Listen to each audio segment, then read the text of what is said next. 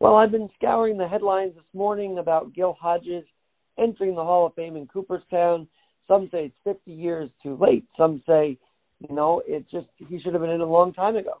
But the solace is every number on the rafter of Citi Field now, including I believe Keith Hernandez, is in the Hall of Fame. So Lou Terminello, I turn to you because you're the Mets expert. You love the Mets. You followed them. I'm sure you were in the thick of it with 1969. First of all, to have every number up there now in the rafters, except for Koosman, or is Koosman in there? I, I don't know. Kuz, Koosman part, is in there. Koosman is retired. They put Kuz, they retired Koosman's number last year, but Koosman is not a Hall of Famer. But for the most part, a lot of those guys are in the Hall up there. And how does that make you feel as a Met fan that across town you've got the Yankees touting all those guys, yet the few few on that roof are in the Hall of Fame, and of course, Gil Hodges joining the ranks is a big deal today. Well, first of all, thanks for having me on, Alex. I always appreciate being on with you. Um, uh, baseball teams, sports franchises view uh, retired numbers differently. Uh, some teams uh, will say that uh, the player has to achieve a something of great significance, like the Hall of Fame, uh, before they retire a number. Other teams don't. As you say, the Yankees seem to be a little bit more liberal in in retiring numbers. Uh, in my opinion, probably a little um, a little overboard with their number retiring. As a Met fan, I think the Mets have been a little short in retiring numbers. You know, Jerry Koosman's number was retired last year. Keith Hernandez's number was retired uh, a couple of weeks ago. Um, Gil Hodges, his number was retired the year after he passed away in 1973, and uh, was retired in in uh, I think it was May by the Dodgers, which is almost hard to believe that the Dodgers didn't retire uh, Gil Hodges' number earlier, considering uh, how much he's meant to their history, um, both in Brooklyn and in Los Angeles. Second year in Los Angeles, Gil Hodges was a starting first baseman on a team that won the World Series in Los Angeles against the Chicago White Sox. Um, yeah, so uh, as far as retired numbers go, it's each team has a little bit different criteria. Um, you know, you can go either way on that. But uh, without Gil Hodges joining the Mets uh, as manager in 1968, uh, I don't know if the Mets win in 1969. Probably not. Uh, he was stern, forceful, fair, took hold of a young team that had a magnificent young pitching staff, and uh, told them in spring training, "You guys have a chance to win the division." Which even the most diehard Met fan, because – they were still in their expansion team era. Expansion teams in the 60s were different than expansion teams now. There was no free agency. Uh, you had to pick from a very small pool of talent, so you knew the team was going to be a loser for five or six years, and hopefully you build up your farm system during that time. And then that's what the Mets did. You know, obviously the gem was Tom Seaver, but Jerry Koosman, Nolan Ryan, uh, they all contributed. Bud Harrelson. They all contributed in '69, but without Gil Hodges, um, I don't think the Mets win. I, I well, really don't. I think it's also fitting this comes in the 60 year anniversary of the Mets. I mean, and then this week alone, you know, everybody's thinking about 1969. If you follow this week, the moon landing anniversary. So it's really been a throwback kind of week, if you will. Absolutely, and it's funny. I remember the day of the moon landing. The Mets were in Montreal, uh, uh, I believe they they lost the first game to the to the expansion Expos, and they came back to win uh, the second game. And then uh, after we watched that double header on Channel Nine, because in those days 135, 145 Met games were televised locally over the air, free TV. Uh, we all uh, watched uh, the moon landing that night. So uh, yes, that was a that was a wonderful summer for me personally um, as a kid growing up in high school, uh, the Mets were a day in and day out story that uh, that that year. Now I know her, her his daughter is going to induct him today, which is special. But I also remember in pop, you know ceremonies at Shea Stadium, didn't his widow Joan sometimes come to games? I remember she was very involved. Yes, Joan is still alive. She's still alive. She's 95. She's still alive um, but she's unable to travel to Cooperstown.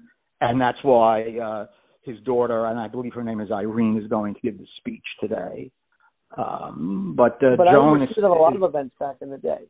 Yes, mm-hmm. and Joan was obviously a big, big, big proponent of Gil getting into the Hall of Fame, and was disappointed year in and year out. Uh, and it, it's really, uh, it's really strange how these Hall of Fame voters put some guys in and some guys don't.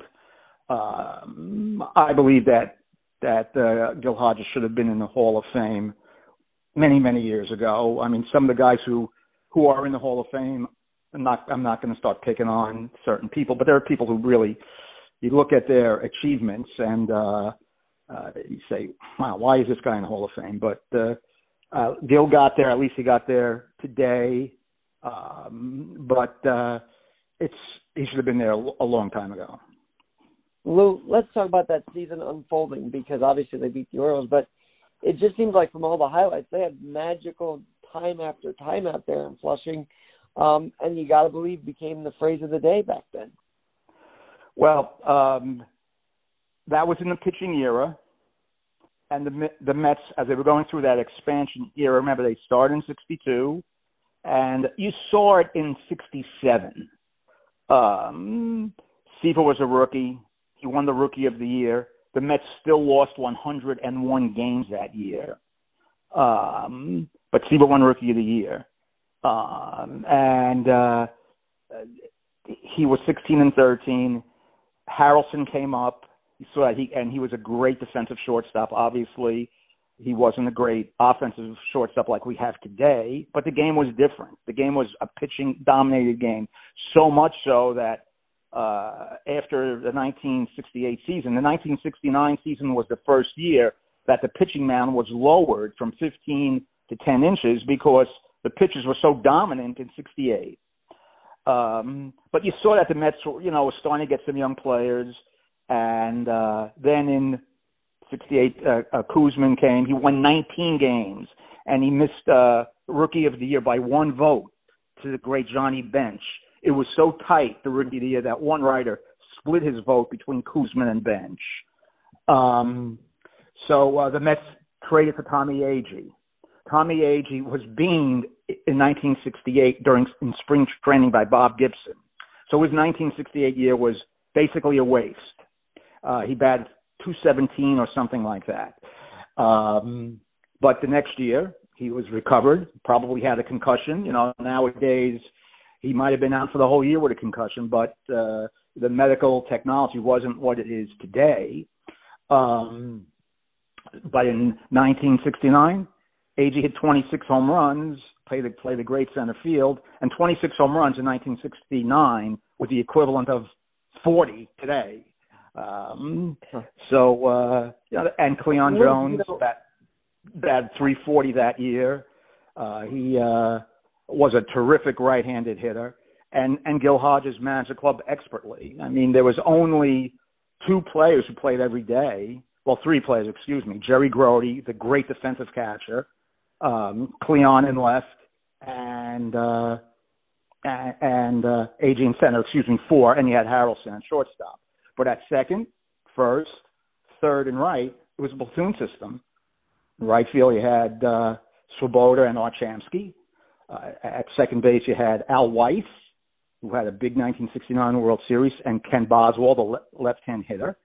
Um, at third base, uh, uh, you had you had Wayne Garrett. Uh, you had uh, uh, infielders like Bobby Pfeil. You had the glider Ed Charles as the right-handed batter, uh, the veteran presence that they needed.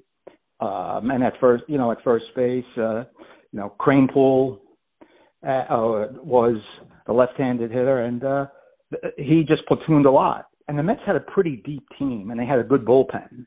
Uh, McGraw, Ron Taylor, um, Danny Frisella, and Gil knew how to how to manipulate and manage them uh, expertly.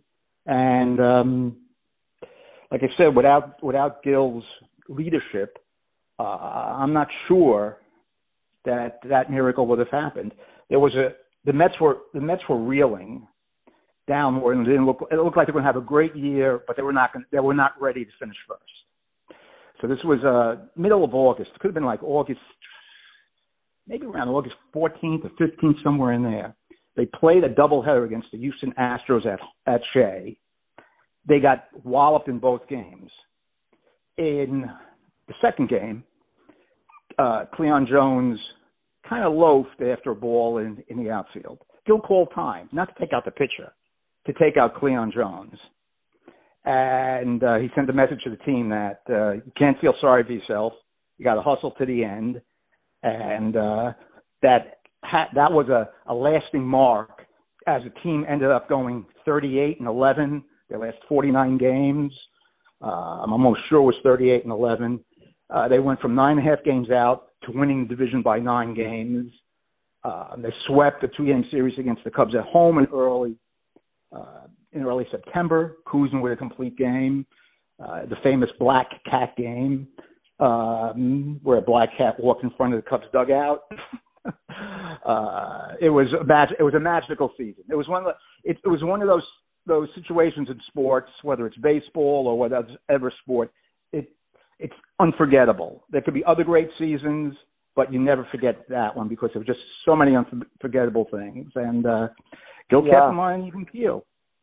Well, and uh, you know the other thing I was thinking of is that that '69 team was just a, a team of of regular guys. They weren't these egomaniacs that we see now, and I think that's why Queens took to them a little more. Just besides the winning, they they were likable guys, and Buddy Harrelson's always been a likable guy. Like I've met him multiple times. Like what a stand-up guy, and that was the '69 Mets, right? They were just a stand-up team. Absolutely. The '69 Met, the Mets won in '69. They contended till September in '70, and then they lost. Uh, they lost like six out of eight to the Pirates, who eventually won the division. Very good Pirate team.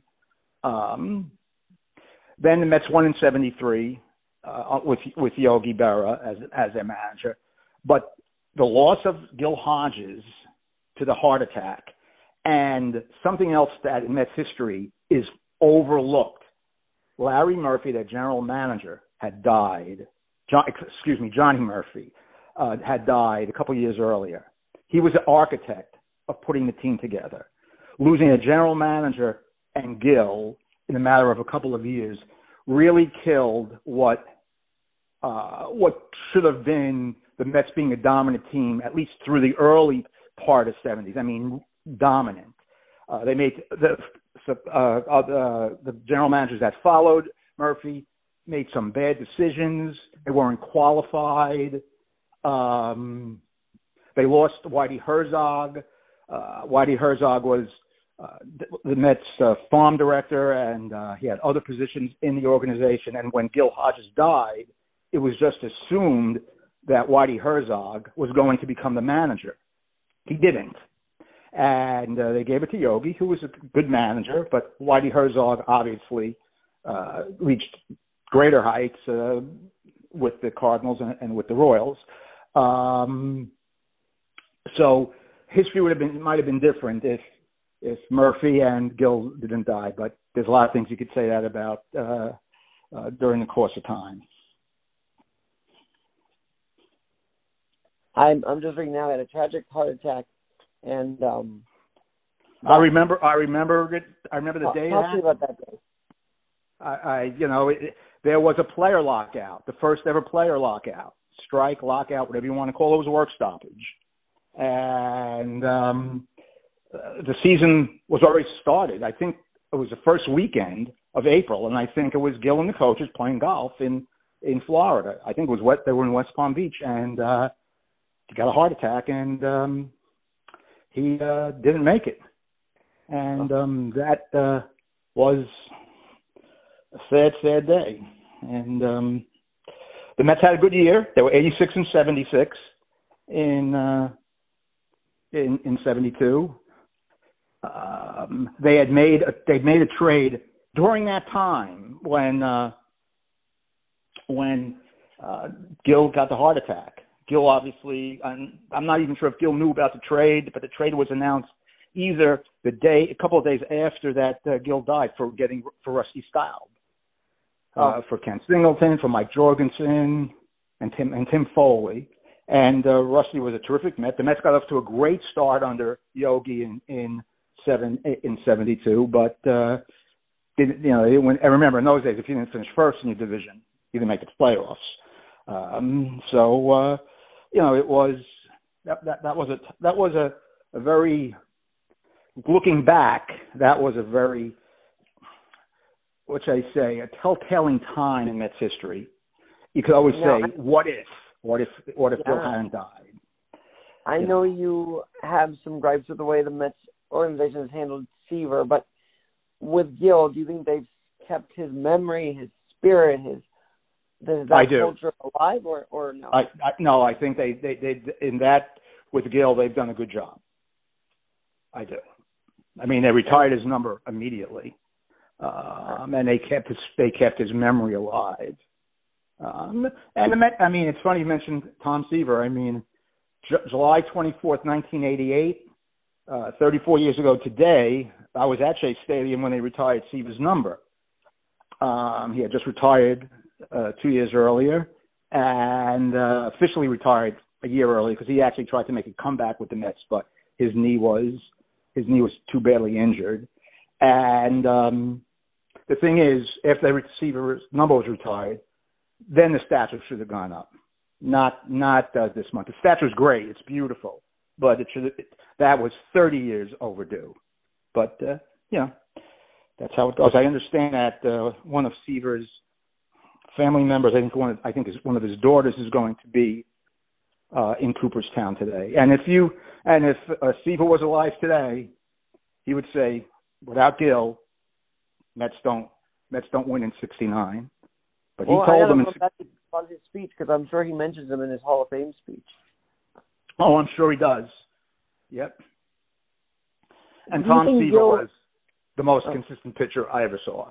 But you can. You I'm sorry, I mean, No, do you think Gil would have been an amazing manager today? Because as I said, he didn't deal with egos on that team. It seemed like. I mean, they were uh, just a group that put their head down and played. Now you got guys looking at the freaking ball as they hit it. They just pump their fist every strikeout. It just gets ridiculous. Could he have handled these guys well in the culture of today? I would I would say yes. I mean, I'm not going to compare him to Buck Showalter, but Show, Buck Showalter has a respect to the players. To me, Buck Showalter is the reason why the Mets are contending uh, today. Uh, he treats them like men. Remember, Gil Hodges, I believe, won the Bronze uh, Star because I, he was I, he was in Okinawa for sure, uh, in the Battle of Okinawa, um, and uh, so uh, he had that military background. He had that soft but firm demeanor. Yeah, and I think he would he would thrive today. I do. Uh, the players would respect him what role? Because I, I keep thinking of Tug McGraw because he was a big part of that, and of course he went to Philly after. But I mean, he was just another solid piece, and I'm sure he would say the same thing about today. But talk about Tug for a minute because he was a real big part of that era there.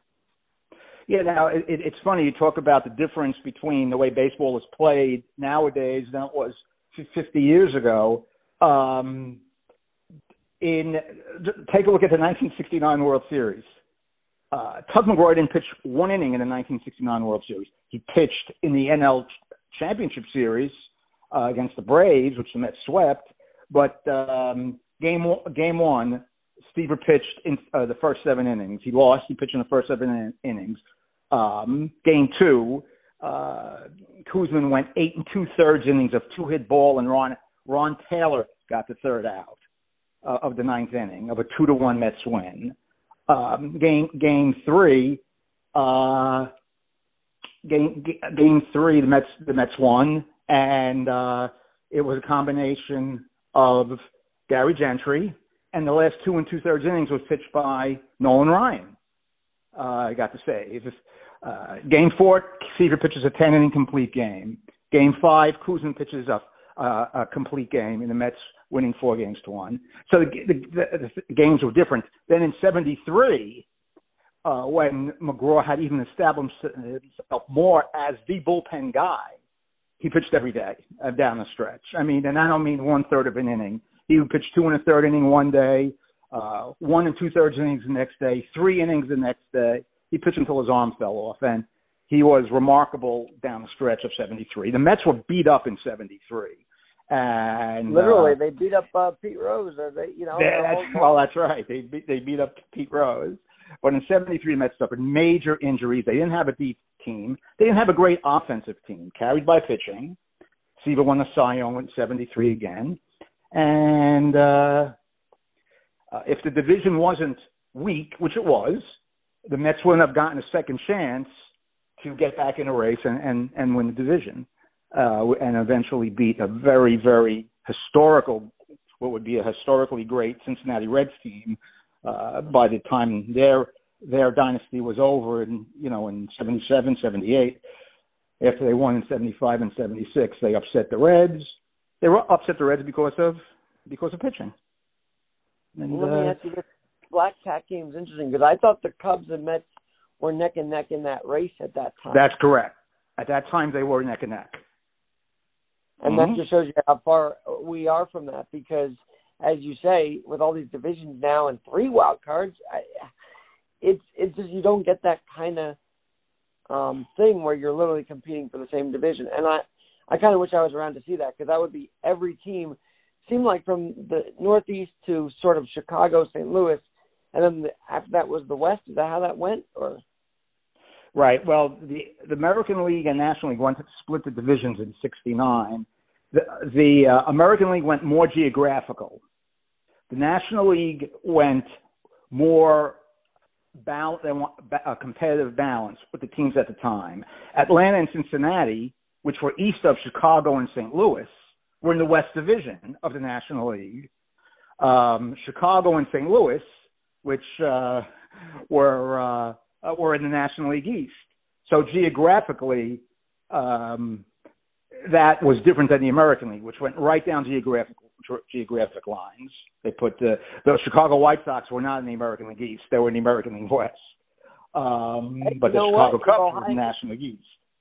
If the USC and what if they can uh, play in the Big Ten now, I mean anything's possible. Well, yeah, that's true. But 50 years ago, that was a, you know that was like a head scratcher. Um, so, but it it it, it led to great a great rivalry between the Mets and the Cubs. And uh, go ahead. I'm sorry. No, do you think that his well, get to that rivalry for one second because my dad's a huge Cub fan, so he'd want to hear. He probably remembers it as, as well as you do, actually.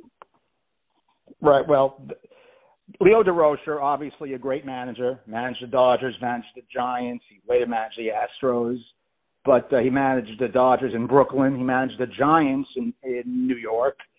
Um, he was the Cubs manager. The Cubs at that time only played day baseball. There was no lights in Wrigley Field until 1988.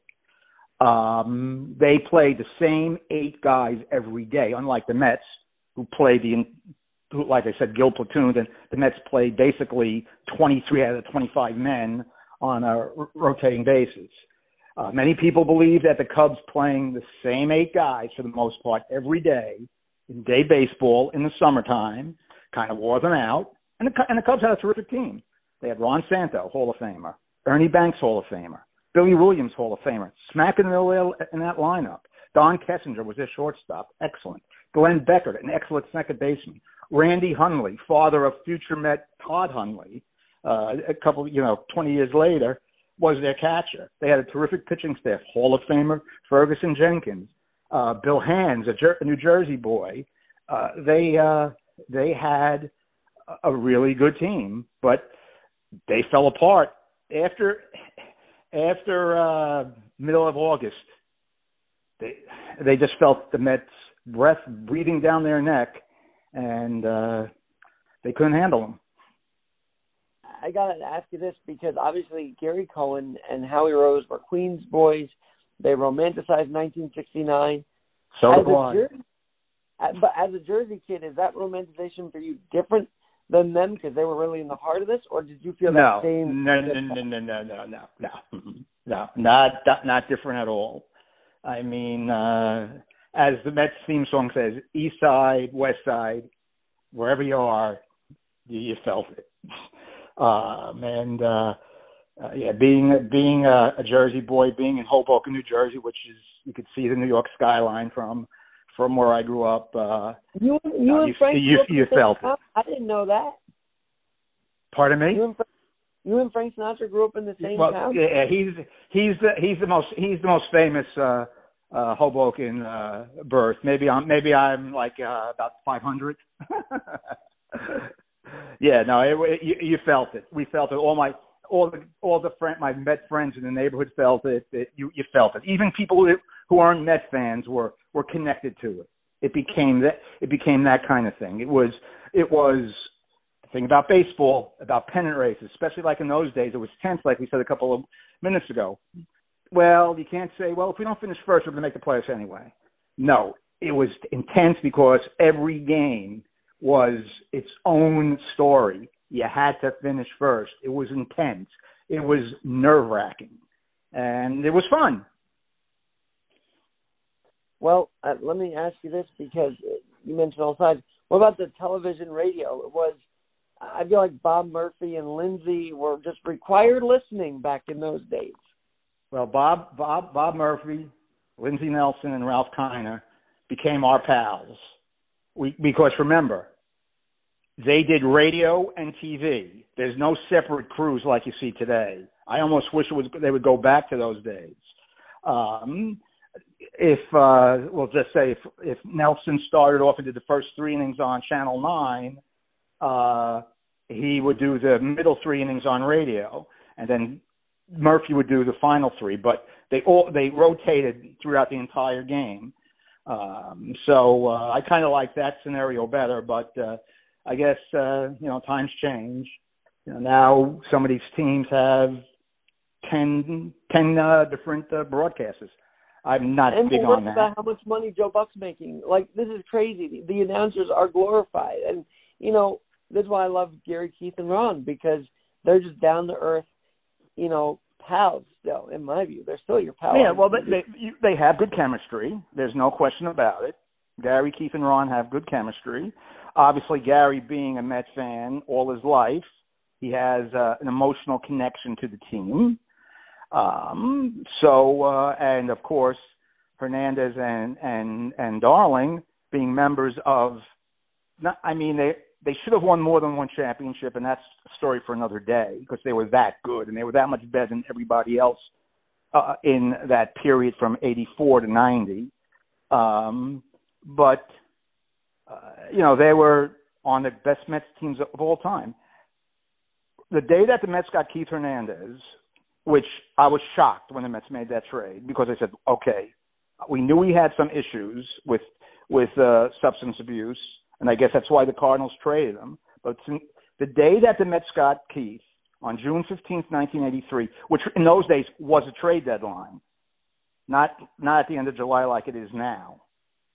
Um, uh, to the time he left the Mets, the Mets had the best record in baseball.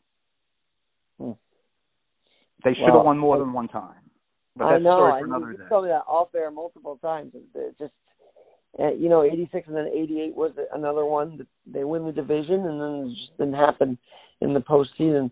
Um, does Gil Hodges does he inspire generations of Queens athletes after the fact? Does he just inspire this borough from '69? Like he left that much of a mark that it I would say I would say so.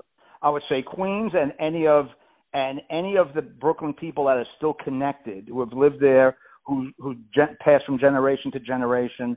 I would say yes, because the Brooklyn Dodgers in the '50s. I know I know they only won one championship in '55, and then they won in '59 when they were out in their second year in Los Angeles with basically the same Brooklyn group. Um, but from 47 uh, to uh, to 57, the Dodgers won in. Well, let's go back. In 46, the Dodgers and Cardinals finished first, tied. But the uh, the Cardinals beat them in the in, in the tiebreaker playoff. The Dodgers won the, the National League pennant in 47. They lost to the Yankees. They won it in 49. They lost to the Yankees. In 50, they lost the pennant by one game on the last day of the season to the Phillies. In 51, they blew the big lead in August to the Giants and lost the three game playoff to the Giants. In 52, they won the pennant. In 53, they won the pennant. In 55, they won the pennant and their ever their first ever World Series against the Yankees. In '56, they won the pennant. They lost to the Yankees in seven. That's an amazing run. And then for that team to leave Brooklyn because uh, the city wouldn't wouldn't give them the stadium, and again, that's also a, a story for another day. I mean, that's an amazing run, and that's the romanticism that people to this day have with that with that Brooklyn Dodger franchise for those those 10, 12 years. And Gil was part of it. Here is what I've understood. Pardon me. O'Malley could have kept them here, is what I've been under the understanding of the last. Uh, you know, that it's not it's that it's not that easy. Robert Moses played a big, big, big part in basically forcing O'Malley out. And then O'Malley got free land from the city of Los Angeles, but he didn't want to go. He did everything he could to, to stay. But that, like I said, that's a story for that's a story for another day, I guess. But, But, it uh, really well, it's all connected because then you have Fred Wilpon who grew up around this whole era, and Mhm. people get mad at him for making the Robinson Rotunda, but in a way, just like he tried to carry Gil's legacy, I think, as owner of the Mets at the time, or you know, years later, uh, he wanted to just carry that whole era with him into Citi Field. So my next question is, does the Rotunda bother you? It doesn't bother me. I don't know why people give it. Well, the Jackie Robinson Rotunda doesn't bother me. Uh, do I do, do I think it would have been better if it was named after Tom Seaver or Gil Hodges? I would say yes, and they could have still honored Jackie Robinson because Jackie Robinson is universal to baseball. Uh, but I, Well, I don't have a problem when I walk into Citi Field and I walk into the Jackie Robinson Jackie Robinson Rotunda to get to my seat and go up that and go up that escalator. I don't feel oh man this is this is not right. No, it's it's fine. But uh What about the Ebbets Field obsession? Does that bother you or no? I'm sorry. The Ebbets Field obsession, which we clearly see with Citi Field. I mean, he he wanted to look like Ebbets Field. uh, That I, I, that does not that does not bother me. That that doesn't. I mean, uh, the stadium is beautiful. Yes, it looks a, looks a little bit like Ebbets Field from the outside. Um, that doesn't bother me.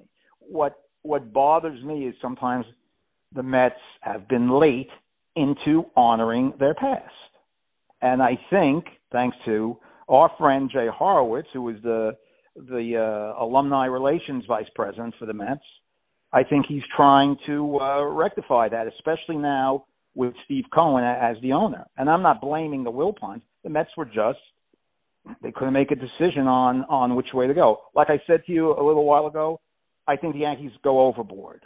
Do I think Paul O'Neill needs deserves to have his number retired? I don't. He was a terrific player. Number retired. Posada number retired. Bernie Williams number retired. I don't think so. That's just me. That's just my opinion. Uh, well, it certainly they they they had the impact, but it wasn't the two, three, four, and uh well, they were great. was They were outstanding players. Don't get me wrong. They were outstanding players. But, you know, the Yankees are the gold standard of baseball franchises, of baseball history. Um, Babe Ruth has his number retired. Joe DiMaggio has his number retired. Mickey Mantle has his number retired. Whitey Ford has his number retired. Derek Jeter has his number retired. Those are you can't put Posada, Williams, uh, Paul O'Neill on that level. That's that's just, that's just my that's just my two cents. But again, everybody does it have different criteria. The Yankees have won what 42, 41, 42 pennants. Their success their success story is unmatched in in baseball since uh, since they got Babe Ruth in in 19, in uh, the the 1920 season. Uh, so uh, you know everybody everybody looks at it differently. Um, Well, I gotta say this. As you know, the Viscardi School and the 1969 Mets had a very close connection. You had Seaver going out there you had, through Iris Katz, actually, um, the sister Fred Wilpon. So I got to give that them kudos for being in the community years later. Tom Seaver, Buddy Harrelson, Ed Charles. I mean, those are the big three that I can think of that came out to Viscardi. So not only were they great on the field, they were in the community. Lou. I think people Mhm. don't realize that. You see, another thing you go back, you're right about the community, and that's another reason why Gil Hodges was loved. Gil Hodges' house was right in Brooklyn uh, with him and his wife and his kids. And when he came, and when he went to, uh, when the Dodgers moved to Los Angeles, he kept his house in Brooklyn. And uh, when he became manager of the Mets, he he he was there. It's not like he moved to uh, Long Island, uh, you know, to the North Shore or to uh, to Westchester County or to Bergen County, New Jersey. He stayed there, and I think you know that uh, that's a connection that that Gil that Gil has with with the public, uh, not only in Brooklyn but with the public in the metropolitan area. He was kind of a regular guy for all he accomplished. Like I said, I think he was a bronze medal recipient. Um, and all yeah, these guys I mean, were kind of regular, if you will, because I don't know if it was the same in '69, but I know in the '50s these guys had second jobs. Okay, they baseball That's right. was like they walk to the park carrying their cleats, and then they play ball. They're not getting these million dollar jets unless you're Juan Soto, who has to take a trip to the LA because he turned down the Nationals. Don't even get me started about that whole thing. but back in the day, they had second jobs. I think some of the guys were actually lawyers and accountants. Bobby Brown um, was actually, I think, you know, he was not just a ball player. Uh, so a lot of these guys were not just players back in the day. No, you're right. I mean, uh, look at one of the uh, the greats of that team, Roy Campanella, the catcher, who never got to Los Angeles a, a month before uh, uh, uh, spring training was going to start. Their first year as the Los Angeles Dodgers, they, they still trained in Vero Beach, Florida. He had his own liquor store, and he was driving home on an icy January night, got into that terrible car accident, and was paralyzed for the rest of his life. Again, uh, I don't think Juan Soto is going to be doing that uh, now or when he gets his next contract. And again, God bless these guys for uh, uh, being in this era and getting as much money as they can. It's pretty bad taste for the Nationals not to charter him to LA. I think that's just how do you not do that? I don't care if you turn him down or not. That that's just he turned you down or not. That's just uh, ridiculous. Yeah. Yeah. And even the A's didn't charter their All Star. I don't know what that's about. Yeah, the A's uh, the A's didn't, and the Astros said, "Why don't you just jump on our charter and we'll take you." And so niceness of that team, I really don't like. Anyway, uh the Astros, I mean. Anyway, this has been fun, and I, I hope that people enjoy this walk down memory lane. Now, the last piece to all this was three years ago. They do the whole 50th anniversary at Citi Field, and uh, that was just a special day. I don't know if you got to make it or not, but that was. I was not in. I was not in attendance that night, but I do remember it. And Buddy Harrelson, who is now, you know, his health is declining, but he was Mhm. there. And they honored Nolan. Oh, that's the other thing.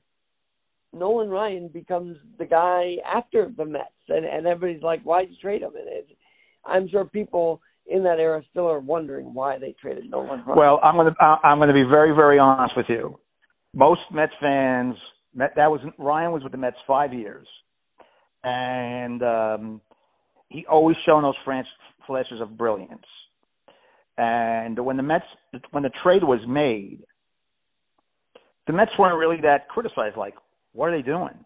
Even myself, as a Mets fan, and he got traded in the in the winter of '71, going to the '72 season. Um, so I was uh, I was in I was a freshman in college, and I, I said okay, but it's for they got in return. They got Jim Fregosi, who was an all-star shortstop, and they wanted him to play third base. But Jim Fregosi in uh, the last year and a half had declined rapidly as a ball player. He was a disaster as a Met. His range was gone. His power was gone. Um, if they had traded Nolan Ryan for uh, Richie Allen, uh, who was the MVP in '72 for the Phillies. I mean, he just got traded from the Phillies to the White Sox. Um, you know that that w- that would have been different. Uh, but he was a former Phil, a former Cardinal, and but it's who the Mets got in return. They got nobody in return for this great pitcher, this unique pitcher.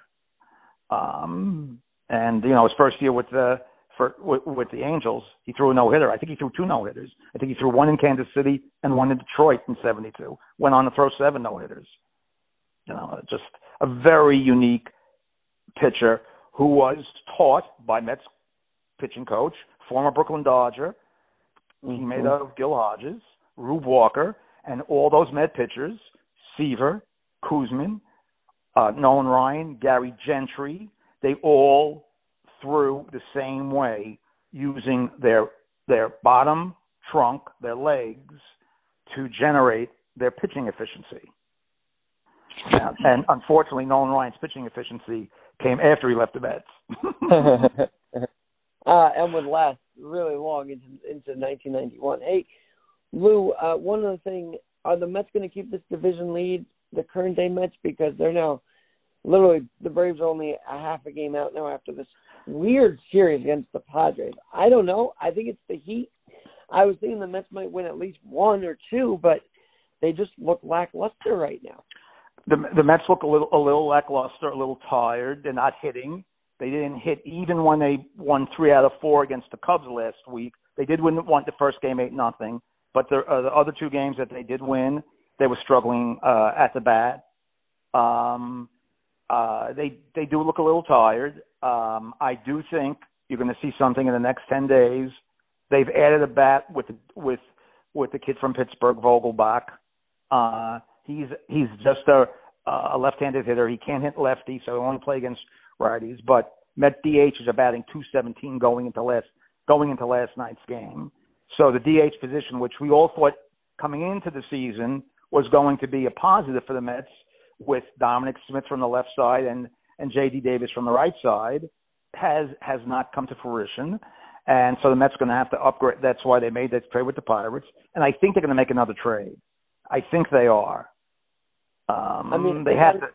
They, they got they got to increase the offense. Before he gets it, you know, how many times are you going to send Smith down before he gets it right? It seems like he's struggling this year uh, a little bit more than other years. But you just mentioned at the bat, and I have to ask you one more thing. Casey at the bat. Okay, so the Mets fan base is spoiled with Casey. They love him, the Stengelese. Then there's a bit of a lull until 68 when Hodges comes in. But tell me, the was there symmetry? Was there a connection, a synchronicity between Stengel and Hodges? Well, when the Mets when the, when the Mets became an expansion team, um, obviously there had been no National League Baseball in New York for four seasons. The Dodgers and Giants left at the end of the 57 season. So, so the Mets, and they only had a pool of 15 players to choose from. It's like I said, it's not like today. Uh, the Mets and the Astros, the Angels and the Senators, which joined the American League the year before, the, uh, they had a very small talent pool to to pick from. So uh, George Weiss, who was a former Yankee general manager, became the Mets general manager. He started picking players that the fans knew they picked Charlie Neal, former Brooklyn Dodgers second baseman, Gil Hodges, um, uh, Gene Woodling, former Yankee uh, outfielder. You go right down the line. Now they Richie Ashburn, who actually still who had a very good, the Mets were 40 and 120. Richie Ashburn had a great year for the Mets, but they uh, what they did was they brought these players that uh, the fans could recognize because National League Baseball in New York was king, even though the Yankees were the best team. But because you had those two teams, the Dodgers and the Giants, usually battling it out almost every year, that, the, for the fans, especially post World War II, um, you know, National League Baseball was was uh, was king. So they brought these guys in, and I don't obviously they didn't play. Uh, they didn't play these guys to lose under 20 games. I think they thought, and you could even uh, some of the uh, players who were on that first team thought that they were going to be pretty good just because on name only. But name only goes so far because Father Time stops for no one. And they were all over the hill. I mean, I think they probably thought they were going to win like 65 games. They won 40. Um, yes, and the manager that they picked was Casey Stengel, who had been let go after the Yankees lost Game Seven to the Pirates on a famous Mazeroski home run. Um, Casey Stengel, uh, the Yankees thought at the age of 70 was too old to manage a team. So they let him go. The Mets picked him up because Casey Stengel was New York. And uh was he was New York. So you say was there a connection? Is there some kind of symmetry between Casey Stengel and Gil Hodges? I would say yes because of the what the golden era of New York baseball from post World War II through uh, you know through the mid '60s, you know, until '64 when you know the Yankees lost to the Cardinals in seven, and then they went on that long drought uh, before they won in in '76. They went to the World Series and then won the World Series in '77 '78. Yeah, I do think I do think there's a connection, symmetry, you know, whatever label you want to put on it. They knew each other a little bit, didn't they, Gil and, and well, he man- remember remember Casey in the first uh, year uh, yeah. the first year in the month. Gil Gil was drafted by the Mets uh, in the expansion draft. I believe he got the first hit in Met history on April 11th, 1962, an 11 to 4 loss to the St. Louis Cardinals in St. Louis. And uh, then I, I want to say at the end of May of 63, um, the Washington Senators, another expansion team, came to the Mets and said, We want to make Gil our manager. So Gil went from the playing field right into the dugout to became uh, to become the um, Senators manager, and the Mets actually had to make a trade in in uh, six in '67 at the end of the '67 season when they fired Wes Westrum, um, who had also had New York ties. He was a New York Giants catcher in the 50s.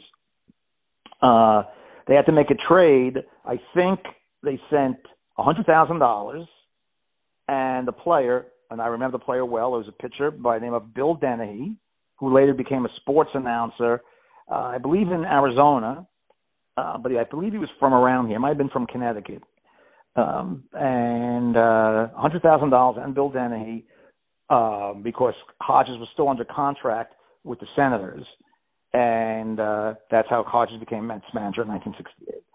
Uh, Mike Vaccaro uh, in today's Post talked about that, um, and he said that the Senators first asked for $100,000 and Tom Seaver. and the Mets, and the Mets said no. Thank God. yeah, right. Oh, what a turning yep. point that would have been. All right, yep. uh, Lou, this has been a real treasure, and I said let's do five minutes, and we know those conversations aren't always five minutes, so thank you. But I got to ask you one more thing. People listening sure. might want to know how the hell does he have this recall 50 years later? Like, uh, you've got brain health there, Lou. You've got, you know, you've got it well, going. You've got the recall there. Well, I, I I appreciate that. It was a goal. It's I love sports. Uh, it was a I love sports history, uh, and uh, the summer of '69 was uh, just memorable for me. And uh, you know, and, and I thank you for uh, giving me the opportunity to, uh, to to talk about those days.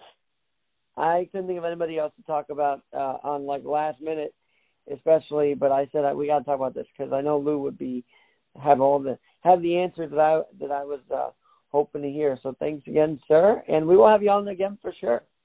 Anytime, I'm always there. Just give me a buzz. Thank you, Alex. You do a great job. Thank you, sir. I'm Alex Garrett. We're always adapting, and Lou's got a story of adapting. I'll maybe ask him about one day. I'll have to ask him off air if he's comfortable sharing it. But for now, he's our sports guy, and I love that. And he's just a, beyond sports. He's just a, great, a great dude, and uh, I always love our conversations. I'm Alex Garrett. Stay tuned for more.